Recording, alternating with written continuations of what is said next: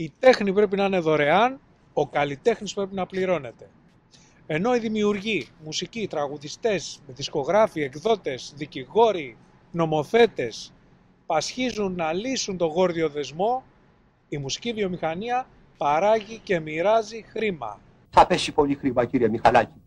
Έχουμε ετοιμάσει κάτι τραγουδάρες που θα ραγίσουμε καρδιές.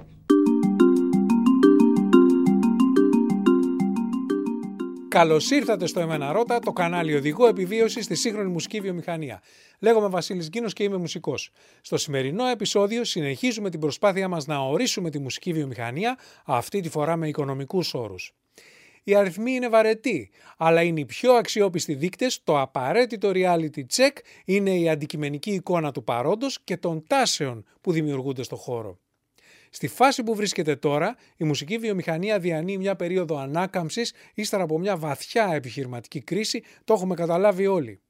Αλλά δεν είναι η πρώτη φορά που η μουσική βρίσκεται αντιμέτωπη με νέα δεδομένα που επηρεάζουν τα οικονομικά της. Στον ορισμό της βιομηχανίας περιλαμβάνεται η εφαρμογή νέων τεχνολογιών και η μουσική βιομηχανία δεν αποτελεί εξαίρεση. Σκεφτείτε τη συγκερασμένη κλίμακα και την εμφάνιση του πιάνου. Χωρίς αυτά τα δύο, η δυτική μουσική δεν θα είχε επικρατήσει παγκόσμια, ή τη σημασία που είχε η σημειογραφία για την εξάπλωση της παρτιτούρας με την εφεύρεση της τυπογραφίας.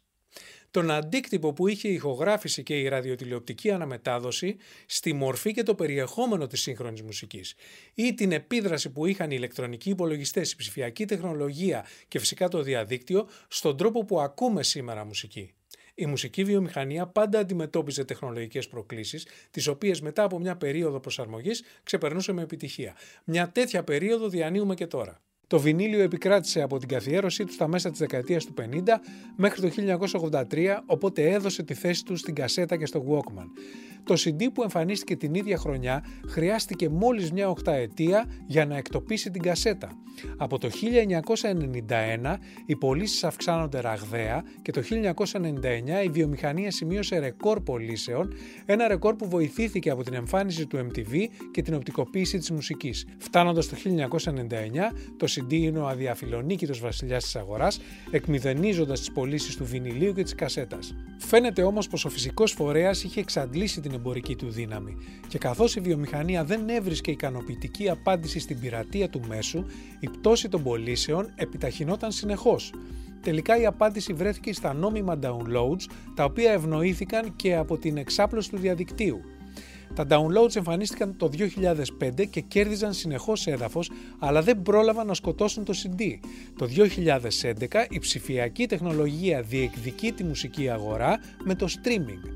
Το 2016 η συνδρομητική ροή εξαφάνισε το CD, μείωσε τα νόμιμα downloads και ανέκοψε την ελεύθερη πτώση της μουσικής αγοράς. Δεν είναι υπερβολή να πούμε ότι το streaming έσωσε τη μουσική βιομηχανία.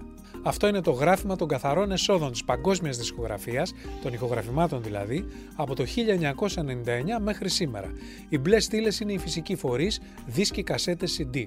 Το 1999 είχαμε ένα ρεκόρ πωλήσεων, 25 δις και κάτι, τα μεγαλύτερα έσοδα που είχε ποτέ η παγκόσμια δισκογραφία. Παρά την μετακίνηση των ακροατών στον ψηφιακό κόσμο του διαδικτύου, τα έσοδα από το νόμιμο download είναι πολύ λιγότερα από τις πωλήσεις του φυσικού φορέα, οι οποίες μειώνονται εντυπωσιακά κάθε χρόνο.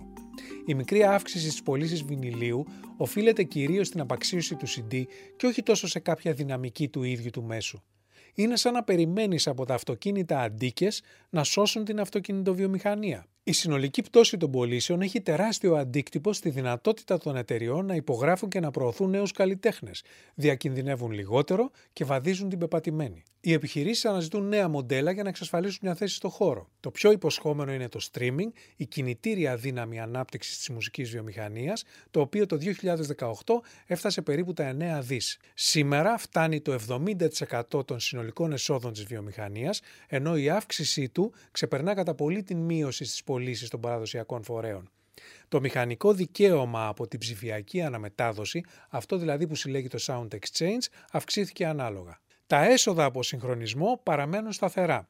Συγχρονισμός είναι η ενσωμάτωση της μουσικής σε ένα οπτικοακουστικό έργο.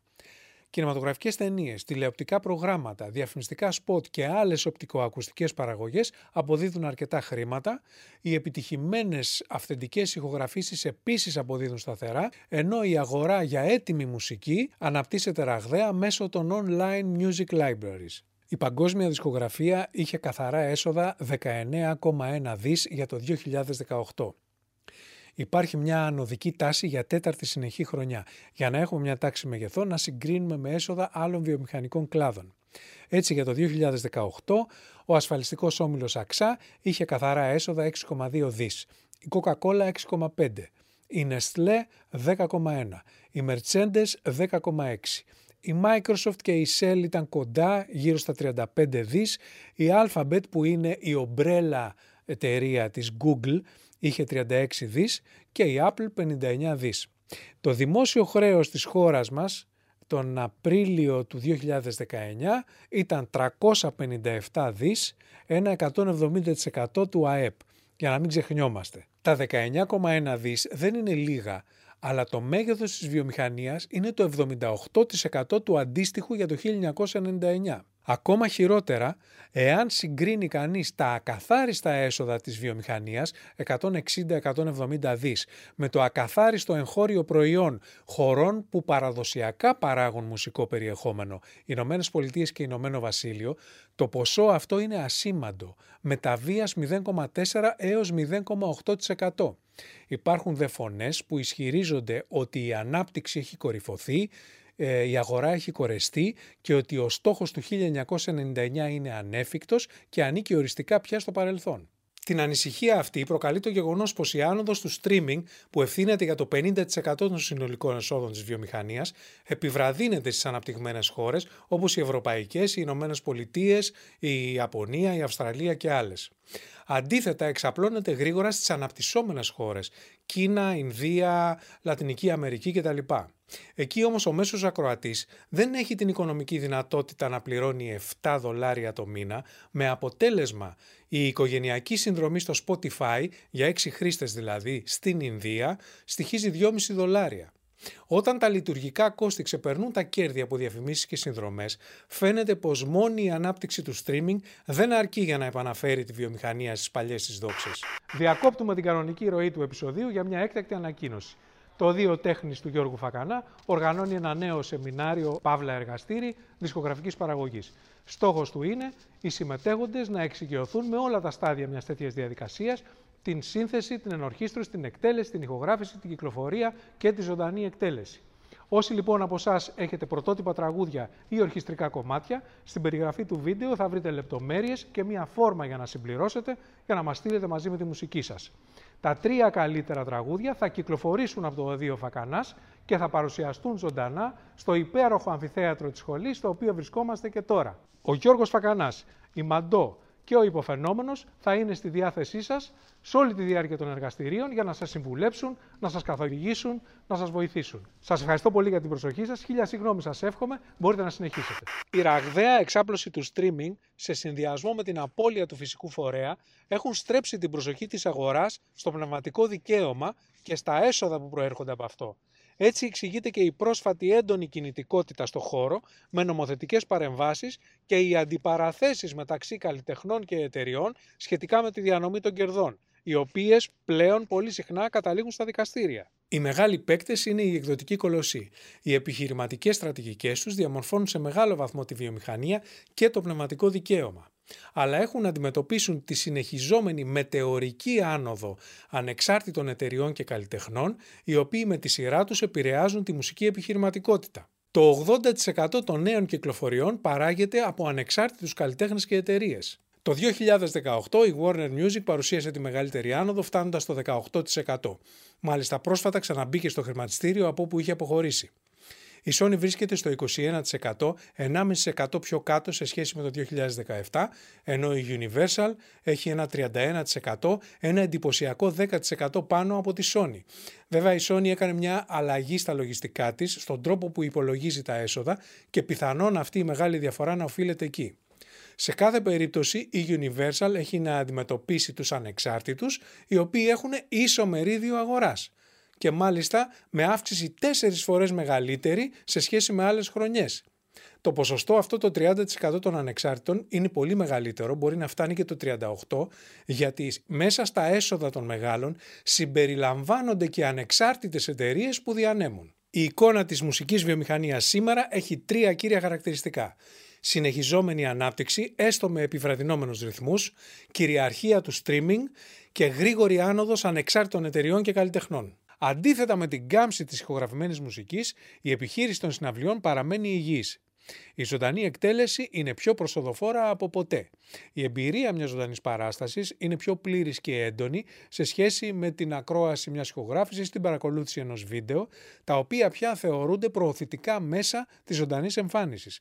Η αξία της παγκόσμιας συναυλιακής σκηνής αυξάνεται 3 με 4% το χρόνο και υπολογίζεται ότι στην επόμενη πενταετία θα φτάσει τα 30 δισεκατομμύρια. Τις μεγαλύτερες πωλήσεις εισιτηρίων έχουν τα παραδοσιακά μεγάλα ονόματα όπως είναι η U2, οι Guns N' Roses, η Metallica, η Depeche Mode, ο Paul McCartney και οι Rolling Stones. Στη μέση της οικονομικής κρίσης, γύρω στο 2010 με 2011, ξεκινάει η άνθηση της ηλεκτρονικής χορευτικής μουσικής. Οι εκδηλώσεις μαμούθ της EDM σκηνής συγκεντρώνουν μεγάλα ακροατήρια σε διεθνή κορυφαία φεστιβάλ EDM. Οι DJs είναι τα νέα μουσικά είδωλα σε πείσμα της προκατάληψης που δεν θεωρεί μουσικά όργανα τα DEX. Το επιχειρηματικό πεδίο, οι ευέλικτες συμφωνίες που προσφέρουν πια οι εταιρείες μπορούν να διαμορφώσουν συμφέροντα πακέτα για τον καλλιτέχνη, ειδικά αν ο τελευταίος έχει μόχλευση. Τι είναι μόχλευση; Κοινό, ακόλουθους, views, φήμη, πωλήσεις, εισιτήρια, οτιδήποτε μπορεί να χρησιμεύσει σαν διαπραγματευτικό όπλο. Η αγορά πάντα θα χρειάζεται εταιρείες, αλλά η συμμετοχή τους και οι υπηρεσίες τους αυτή τη στιγμή είναι διαπραγματεύσιμες. Ειδικά μετά την εισβολή των τηλεοπτικών realities και των 360 deals. Τα όλο και φθηνότερα εργαλεία ψηφιακής παραγωγής και η ηλεκτρονική διανομή δημιουργούν πληθώρα μουσικής για κάθε γούστο ή έλλειψή του. Νέες μέθοδοι παραγωγής και κυκλοφορίας εμφανίζονται συνεχώς και η μουσική πλευρά της βιομηχανίας ακμάζει. Ή μήπως όχι. Μια γρήγορη ματιά στο σύγχρονο mainstream, στο πιο εμπορικό δηλαδή ρεπερτόριο, δεν φαίνεται να επιβεβαιώνει αυτή την αισιόδοξη εικόνα. Η ψηφιακή δημοκρατία έχει αντίτιμο. Εφόσον όποιος έχει ένα λάπτοπ έχει πρόσβαση στο μουσικό κύκλωμα, στην παραγωγή και κυκλοφορία μουσικής, είναι επόμενο ένα μεγάλο μέρος της μουσικής που φτάνει στο κοινό να είναι διάφορο, κακόγουστο, κακοφτιαγμένο. Αυτό οφείλεται στον αποκλεισμό των gatekeepers, των ανθρώπων δηλαδή που με την αισθητική τους καθόριζαν τι μπορεί να κυκλοφορεί και τι όχι, στην ευκολία της ηλεκτρονικής διανομής, αλλά βασικά σε μια κυρίαρχη κίτς αισθητική η οποία βρίσκεται παντού γύρω μας, όχι μόνο στη μουσική. Για την ακρίβεια η μουσική είναι ο δείκτης αυτής της αισθητικής. Στο προηγούμενο επεισόδιο είχαμε αναφερθεί στην επιρροή που ασκεί η βιομηχανική παραγωγή πάνω στα προϊόντα της μαζικής κουλτούρας δεν είναι kids μόνο η μουσική που ακούμε. Είναι οι ταινίες που βλέπουμε, τα βιβλία που διαβάζουμε, τα φαγητά που τρώμε, τα ρούχα που φοράμε, το ραδιόφωνο, η τηλεόραση, η αρχιτεκτονική, η λογοτεχνία. Καταδικάζουμε τα realities, τα σκυλάδικα και τις τηλεταβέρνες, αλλά τα πρωινάδικα, η πολιτική σκηνή και το αστικό μας περιβάλλον είναι εξίσου kids με τη Nicki Minaj, τη Lady Gaga, το GNTM, τα Mad Video Awards και τα κόκκινα χαλιά στα Oscars. Χρωστάμε μια μεγάλη συζήτηση για την αισθητική και το kitsch, αλλά σε αυτό το σημείο ας αρκεστούμε στο εξής. Όχι, δεν τέλειωσε το ταλέντο, απλά ήταν, είναι και θα είναι σπάνιο και μονάκριβο, ενώ οι διάφοροι βαθμοί μετριότητας διαχρονικά είναι ο κανόνας. Την εποχή του μπαρό και της αναγέννησης, του swing, του rock and roll, του classic rock, μαζί με τα μεγαλοφυή έργα γράφονταν και πολλά αδιάφορα, ασήμαντα, τα οποία δεν θυμάται σήμερα κανείς. Παλιά η παραγωγή πέρναγε από 40 κόσκινα για να φτάσει στον ακροατή. Τώρα φτάνει σε αυτόν κατευθείαν από τον παραγωγό. Η μουσική αυτή πλημμύρα ενισχύεται και από την αυξημένη ζήτηση του διαδικτύου για περιεχόμενο. Αυτό το επίμονο scrolling για νέες ειδήσεις, εικόνες, μουσικές, αφηγήματα, από την αβεβαιότητα της επιτυχίας ενός προϊόντος που είναι χαρακτηριστικό των πολιτιστικών βιομηχανιών. Και μην ξεχνάτε ότι η μουσική βιομηχανία είναι βιομηχανία κλίμακας, που σημαίνει ότι τα κόστη μειώνονται όσο αυξάνεται η ποσότητα της παραγωγής. Πολλά τα λεφτά, Ναι, είναι πολλά, αλλά δεν είναι για όλους. Μπορείς να δοκιμάσεις να μπεις old school με τα τσαρούχια και θα βγεις με τον ίδιο τρόπο μείον τις οικονομίες σου. Αυτό είναι η μπάζα, η ζαριά. Αποκλειστικός καθοριστικός παράγοντας είναι η τύχη. Μπορείς όμως να μπεις προσεκτικός και συνειδητοποιημένος, με κομπιουτεράκι όπως λέγει ένας φίλος, και τότε έχεις τις ίδιες πιθανότητες με τον υπόλοιπο ανταγωνισμό. Δεν υπάρχει εύκολος τρόπος να πετύχεις, οι επιτυχίες μέσα σε μια νύχτα είναι μύθος. Και όταν συμβαίνουν, ακολουθούνται κατά κανόνα από πτώση με την ίδια ταχύτητα. Η διαπίστωση αυτή ανοίγει τη συζήτηση για την ελληνική πραγματικότητα. Το φιλόδοξο θέμα του επόμενου επεισόδιου είναι η μουσική βιομηχανία στην Ελλάδα σήμερα. Μέχρι τότε γραφτείτε στο Εμένα Ρώτα και πατήστε και το καμπανάκι δίπλα για να ενημερώνεστε για τα καινούργια βίντεος. Στο vasilisginos.com θα βρείτε τα βιβλία, τη μουσική, το blog μου με ανάλογο περιεχόμενο και όλα τα επεισόδια του Εμένα Ρώτα σε μορφή podcast που υπάρχουν και στο Spotify.